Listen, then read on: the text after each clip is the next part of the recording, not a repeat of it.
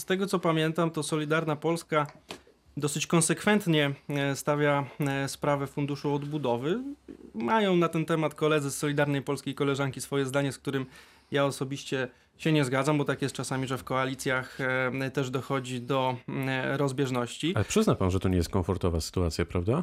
To oczywiście nigdy nie jest komfortowa sytuacja, bo najlepiej by było, gdyby się wszyscy ze sobą zgadzali i panowałaby pełna Ale nie trzeba, e, zgoda. czy- nie trzeba Nat- stworzyć Natomiast rządu. je- Solidarna Polska e, dosyć konsekwentnie do tego tematu podchodzi. Natomiast państwo już w grudniu e, nawoływaliście do pana premiera, aby jak najszybciej przyjąć fundusz odbudowy. Ja pamiętam, jak samorządowcy gminni, powiatowi, prezydenci miast stawali na rynkach w swoich miastach i e, ogłaszali, że bez tych pieniędzy nie, nasze województwo, nasze regiony, nasze samorządy nie będą w stanie się rozwijać. No i co zrobiła Platforma, Koalicja Obywatelska? E, no by pokazała niestety ale figę tym właśnie samorządowcom, dlatego że ci Nie, nie, samorządowcy, nie, nie, muszę którzy, ci To- samorządowcy, nie którzy tak wywodzą mówić. się z Platformy Obywatelskiej, chcieli te pieniądze kilka miesięcy temu nawoływali do jak najszybszego przyjęcia tego planu.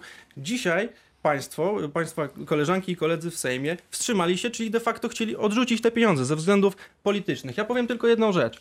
Jeśli chodzi o rozmowy z lewicą, zostały uwzględnione e, z tego, co e, orientuje się w zdecydowanej większości postulaty właśnie e, lewicy, chociaż pewnie nie zawsze m, to było komfortowe dla, dla strony rządowej, która miała już jakiś plan. No ale oczywiście na tym polegają negocjacje.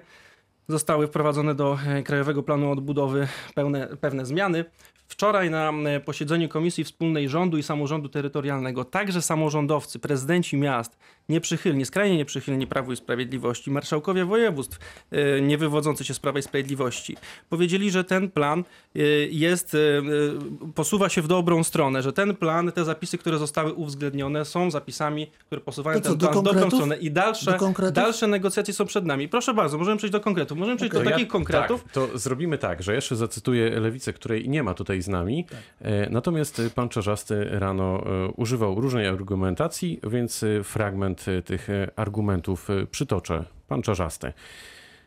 Uznałem, że ważniejsze jest to, czy za dwa lata moja rodzina będzie mogła się leczyć w szpitalu powiatowym, albo moje dzieci i państwa dzieci będą mogły wynajmować tanie mieszkanie, a branża pod tytułem hotelarstwo, gastronomia czy turystyka, bo tam jest również 300 milionów euro na podniesienie tych branż i wsparcie tych branż, czy będzie dobrze funkcjonowała, czy nie. Jestem z tego zadowolony, powiedział pan Czarzasty.